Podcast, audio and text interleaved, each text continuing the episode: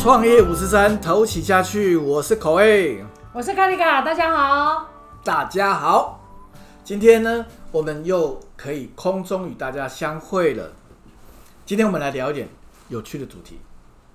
这个主题呢，当然是很多朋友呢都会呃问说：哎，奇怪，为什么巴莫的员工大家都好像都很投入？到底是你们是给他很多股票吗？还是你们的薪水特别高？还是你们做了什么事情？为什么你们你们的同仁这么的投入？你觉得怎么样？所以这个主题叫做“人人参与经营”吗？对的，谢谢你把我今天的主题讲出来啊！为什么？呃，我认为，呃，我我后来我也认真的去思考，就是说，哎，对呀，我们是不是怎么是经过怎么样的 audition，就是我们去面试啦，还是说我们去经过什么样的方法？为什么我们这个企业的氛围当中，哦，让同仁们呃其实是都舍不得离开公司，然后都想要不断的去投入工作哦。尤其我们看到很多公司，其实他们有这样的文化。那我们今天的主题就是来聊。这个部分如何让员工成为经营者？你怎么看？如何让员工成为经营者？其实我不太清楚，巴莫是不是真的员工舍不得离开公司？我们才刚送走两个同仁离开公司，刚办了欢送会。但是这个员工离开公司对我来讲，我认为这是一个。创业家或是一个老板，本来就要有度量去接受的。嗯嗯嗯嗯。他不能因为员工要离开，他自己心中他心中会有不舍。嗯。但是他不能因此失去了他的度量。嗯。那他也不用因此觉得丧志。嗯。那他在这个创业路上，该继续前进的就继续前进吧。嗯。因为天下本来就没有不散的宴席。对，所以你刚刚讲的是。老板的度量，那我刚刚说的不愿意离开，其实是下班嘛。就是说，我们要如何让所有的员工呢，都像经营者一样，他对他的事业呢有很大的热情。你认为这个主题到底是什么原因呢？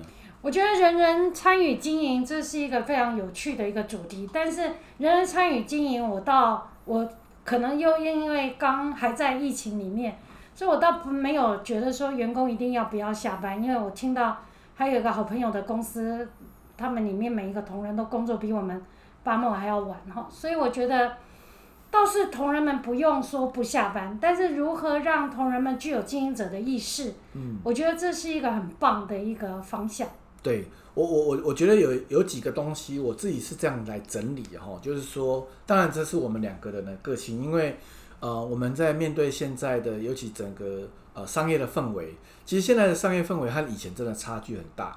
譬如说，现在的商业氛围呢，其实啊，包括网络行销，它的工具非常多，它真的有很多呃，虽然商业的本质没有改变，但是呢，它的面向其实很广，要学的东西很广。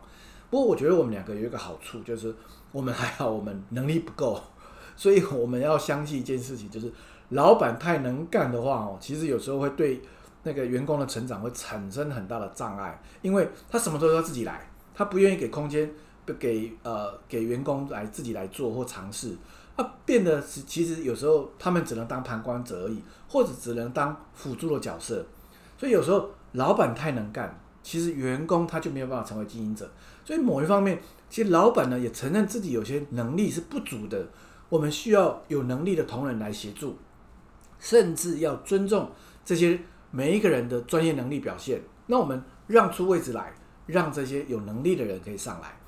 这个是我，这是我刚刚第一个是你刚刚说的是度量嘛，老板的度量，我们来来去去。第二个呢，我认为很重要就是，其实老板呢不要成，不要认为什么都是自己比较行，你反而要让比你行的人上啊，让他给他空间，给他舞台。那么这样呢，其实员工们成为。成为经营者的的机会就更大了。我个人的看法倒不是老板能干不能干，或是老板是不是要觉得自己不要能干，而是我觉得不论是小企业跟大企业，要成就成为一个比较好的一个公司，我认为的是那个老板要能够识伯乐，就是说你自己可能有你自己的专业，或是你是一个很能干老板也没问题，但是你毕竟没有。比别人更多的时间，嗯，你也没有比别人更多的手，对所以你需要有更多，或许是和你一样能干的人，对，或者或许跟你一样，但是他也不具备跟你不同方向的专业的人来成就你的事业。嗯，所以你可以是一个很能干的老板，但你没有办法每一个事情你都是专业的，所以你终究有一些面向的事情，你需要更多的专业人士来 join 你。嗯，我从你的话，我其实都有学习。怎么说呢？我觉得其实一个让人人是经营者的企业当中，我们就要学习倾听和尊重每一个人不一样的意见。像你刚刚有真的有不一样的意见嘛？比如说我刚刚有一个论述，你有不一样的意见。其实我觉得你讲的反而真的很棒，就是说其实是呃，倒不是这个，也不是那个，而是一个另外一个。其实，在某方面呢，那个可允许、可容许哦，可容许有不一样的意见。其实，在某一方面也是让员工有足够更大的成长空间。我们探求的是更好的啊，或者是真真相也好，或者是啊追求卓越。其实我们把空间腾出来，其实员工的成长，呃，成为一个经营者当责的呃的强度和能力就越来越强了。最近我们公司有一个事情是，有一天有一个员工他单独传来给我，嗯那他传来给我，其实他在公司负责是我们在物流部门的一个在现场做好我们包装的一个工作的事项的同仁。那他来给我的原因，只是因为他其实希望看到公司有一些方向跟有一些努力，例如说我们在去年到今年，公司希望能够在更精简我们的人力，但是呢，又因为巴莫的中我们的厂已经跟物流，我们现在生产跟物流刚好在两个不同的基地，所以如何节省这两个基地之间的运费？所以这个同仁呢，他就希望说他能够，他能不能帮物流部门想想办法，又能够在现场完成他在现场包货的工作，又能够来回这个物流基地，又能够帮忙公司节省一些运费。所以他有一些他的想法，但是他没有，他还没有先把他的想法完整的呈给他的主管，他只是先觉得他可能可以怎么做。那因为主管他的主管又最近非常非常的忙碌，因为主管刚接了一个更高的位置，所以每天有很多要忙的事情，所以他发现他在传一个资讯给主管的时候，主管只是告诉他说。我希望你先把包货现场做好。诶，他觉得主管似乎不够了了解他，嗯那他有一点难过，觉得他的主管对他已读不回，然后似乎有误解他。那他来告诉我，他其实并没有恶意。那事实上，我在面对这个员工的这个呃资讯的时候，我其实从他，我先仔细的问他。请他让我看他跟主管之间的每一句的对话。嗯那我先告诉了这个同仁，我说我从主管回你的话来看，其实主管并没有恶意，嗯好，但是你也哎，你也要了解，其实主管他的没有恶意，以及他有的时候的已读不回，有可能是他正在忙，嗯，是他并没有办法立刻说。在接到你的讯息的时候，立刻就能回应你。嗯嗯所以他的忙碌有有可能是我们自己没看到的。那当然，这个员工就哦哦哦，那他为什么那一句话会这样回我吗？他就这样问我。嗯我说我觉得在那一句话，我的解读刚好跟你不一样。嗯你解读那句话，觉得主管有指责你，但是我看那句话，其实主管是非常客观的，在告诉你他希望你达成的目标。嗯那接着，当然我也有把这个员工的这些反应呈给他的主管。那我有单独另外询问了他的主管。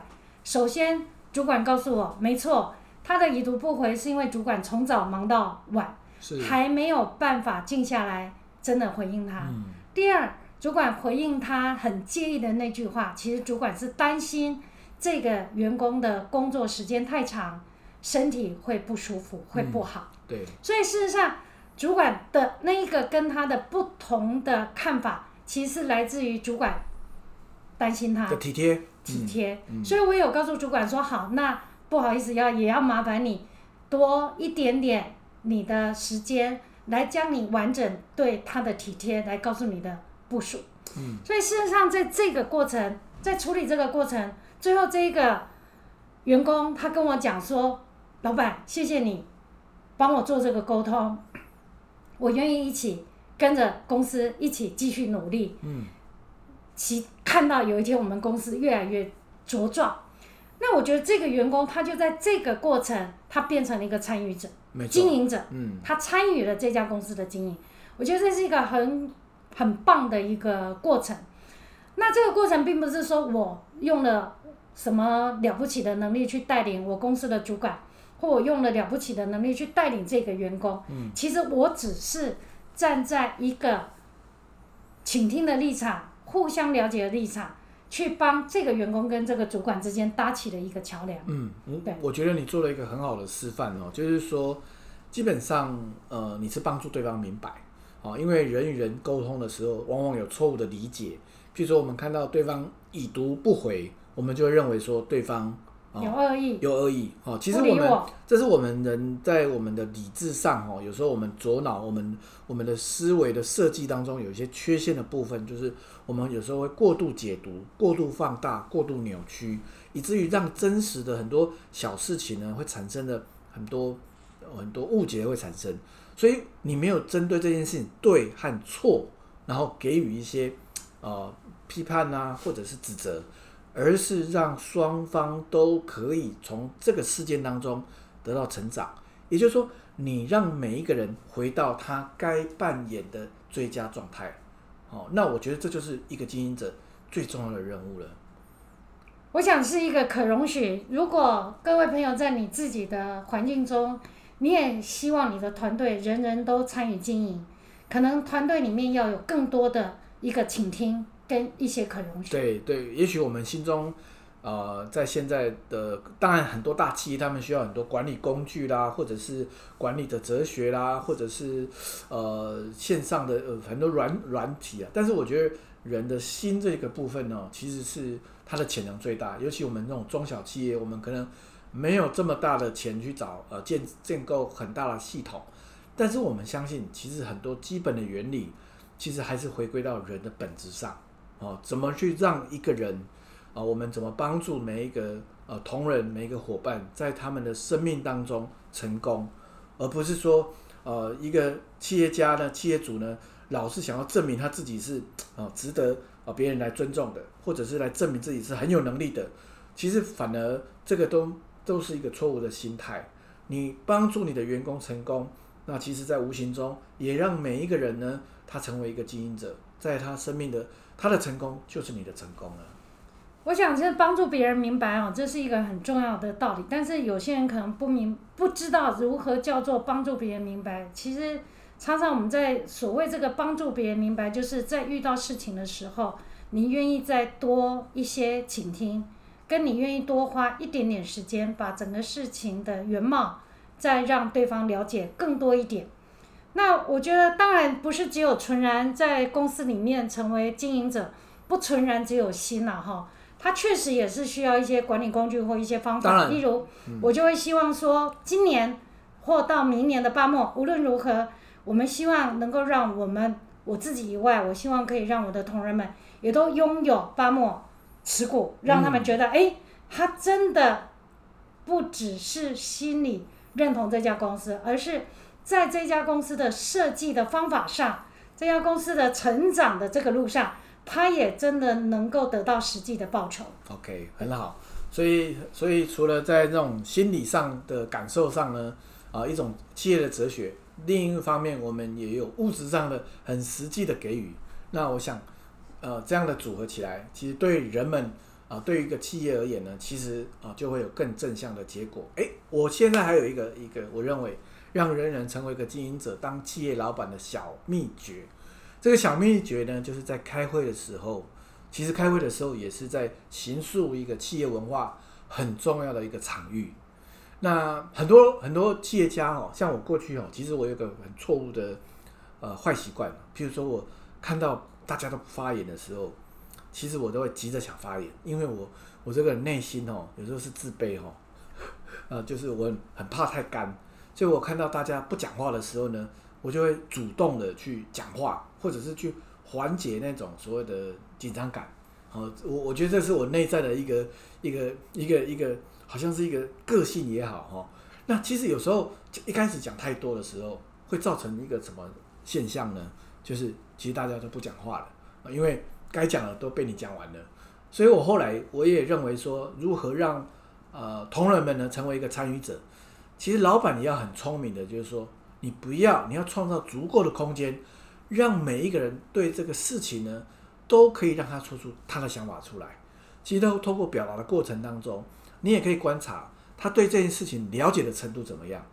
在这种互动和分享的过程当中，其实每一个人对这件事情的参与度就会越来越高，而不是只有一个旁观者的角度，或者是你说我做哦，那这样就是以某某一种角度上也是一种对立，距离很遥远哦。所以这也是我认为让人人成为参与者。哦，这些是一个很好的一个技巧，所以我们可以可以以上今天讲了很多小技巧，我们可以来整理一下，我们怎么让同仁们呢？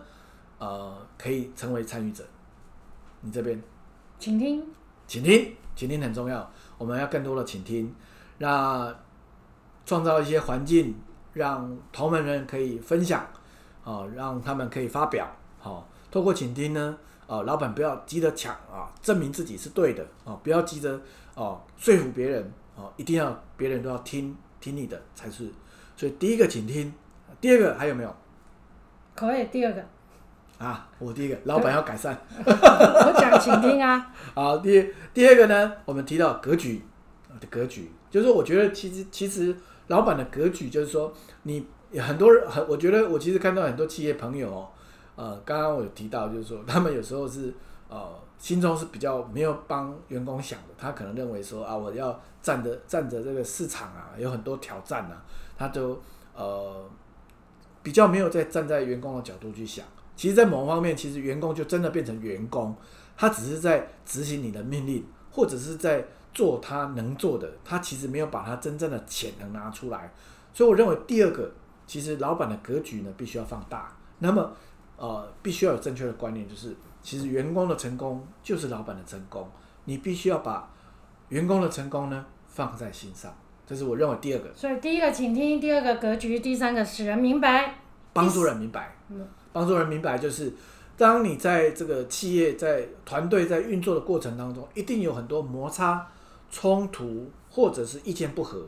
其实企业呃。当一个企业主的角度，或者是主管啊、领导啦、管理的角度，要让所有人对这个事情明白，而不是强制性的，也不是呃命令式的、权威式的，而是让所有人可以明白前因后果。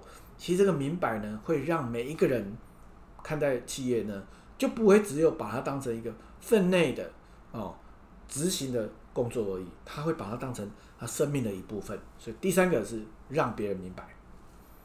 第四个，第四个，第四个，善用工具，甚至于善用一些方法，让你的员工也成为真正拥有这家公司的 ownership。对，譬如说我们在管理上职务说明书啦，这是一个很很好的方法。组织流程的呃，组织流程啊，OK 啊啦，其实这些都是有效的工具哦，有效的工具，包括你用。呃，奖励制度啦，奖金制度啦，或者是分红制度，其其实这些都是工具，但是呃，善用工具可以让这个呃让人人成为经营者的效果呢，也会同时也是会让它更好的。好，这四个还有吗？第五个，老板少讲话。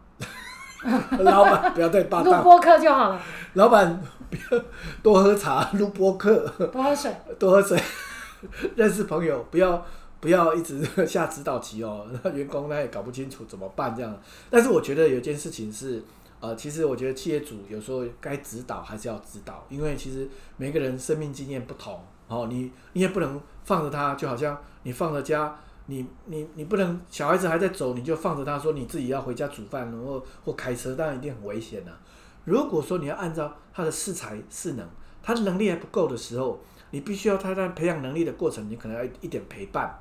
等到他有能力的时候，他有信心的时候，你再给他更大的资源哦，不要让他认为一开始就开很大的车，他会没有信心的。他发生了意外，他一辈子都只记得那痛苦和失败的记忆。所以有时候，其实我认为一个企业主呢，你要让人人成为一个呃参经营者的话，其实，在某个方面，其实企业家要当成像一个教练一样的心态，你必须要陪伴，有时候要必须要放任，有时候要民主，但是有时候你还是要管教，要让他去累积他的能力哦，你不能一开始就完全放任啊，出事了，他一辈子活在失败的阴影当中，这样也不好。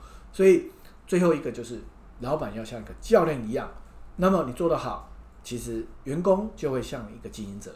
对，我想在那个像教练的过程，我也比较建议每一个企业的文化，尤其是当一个老板者，你要愿意尊重。对。好，那今天不论不论你的同仁他是最底层基层的同仁，还是他是你的低阶主管，还是他是你的高阶主管，你面对你的同仁，你都要带着一份尊重的心。你可以严格。但是你你还是要尊重，还是要尊重，你不可以在呃他们用言语上的呃羞辱或者言语上的暴力啊产生很大的那种，都会让这个这样都没有办法让人们回到这个不会让人明白啦。那人一旦没有明白，就会绕入了事情的对和错，或者是他为什么这样哦，他我为什么会那样？其实事情这样的话，其实人们还是在现象当中。没有回到那个本质上，包括这个尊重也要有一定，老板要有一定愿意要放权力，对对对对，信任要给予更大的空间，对，这其实其实我想这些都是讲，只是很容易，但是它一定是点点滴滴滴的哈，它呃如果但是观念改变了，其实我认为，其实一旦观念改变了，其实很多外在的呃现象就开始改变了，然后再逐渐的啊每个人都一旦认知说，哎，这是你是玩真的，我相信其实企业。终究会回到让所有人成为经营者 OK，OK，投起下去创业我是三，今天跟大家分享如何让团队中的人人参与经营。这个如何让团队的人人参与经营？刚刚为大家整理了几点。那我们首先最需要的就是，如果你是那一个团队的头，你是老板，你是创业者，你要能够先把那个空间释放出来，对，带着尊重的心。即使你是团队中最有能力的教练，希望刚刚这几点的分享与你有更多的受用。对，如果你是一个员工的话，当然第一个你是你是开着别人的这艘船，你开着老板的这艘船，当然你除了要尽心尽力之外呢，其实你也可以把你的学习和成长啊，你可以坦率的啊邀请或呃老板们啊和他分享。甚至告诉他要听这一集，这也是一个很好的方法。好，我们欢迎所有的朋友在底下跟我们做分享跟留言，以及帮我们把播客可以分享更多有帮助的朋友们。我是卡丽卡，投起下去创业五十三。我是口 A，谢谢各位的聆听。那也期盼啊，这个播客呢，不管有多少人能听，但是这是我们一点心意。我们希望我们走过的路。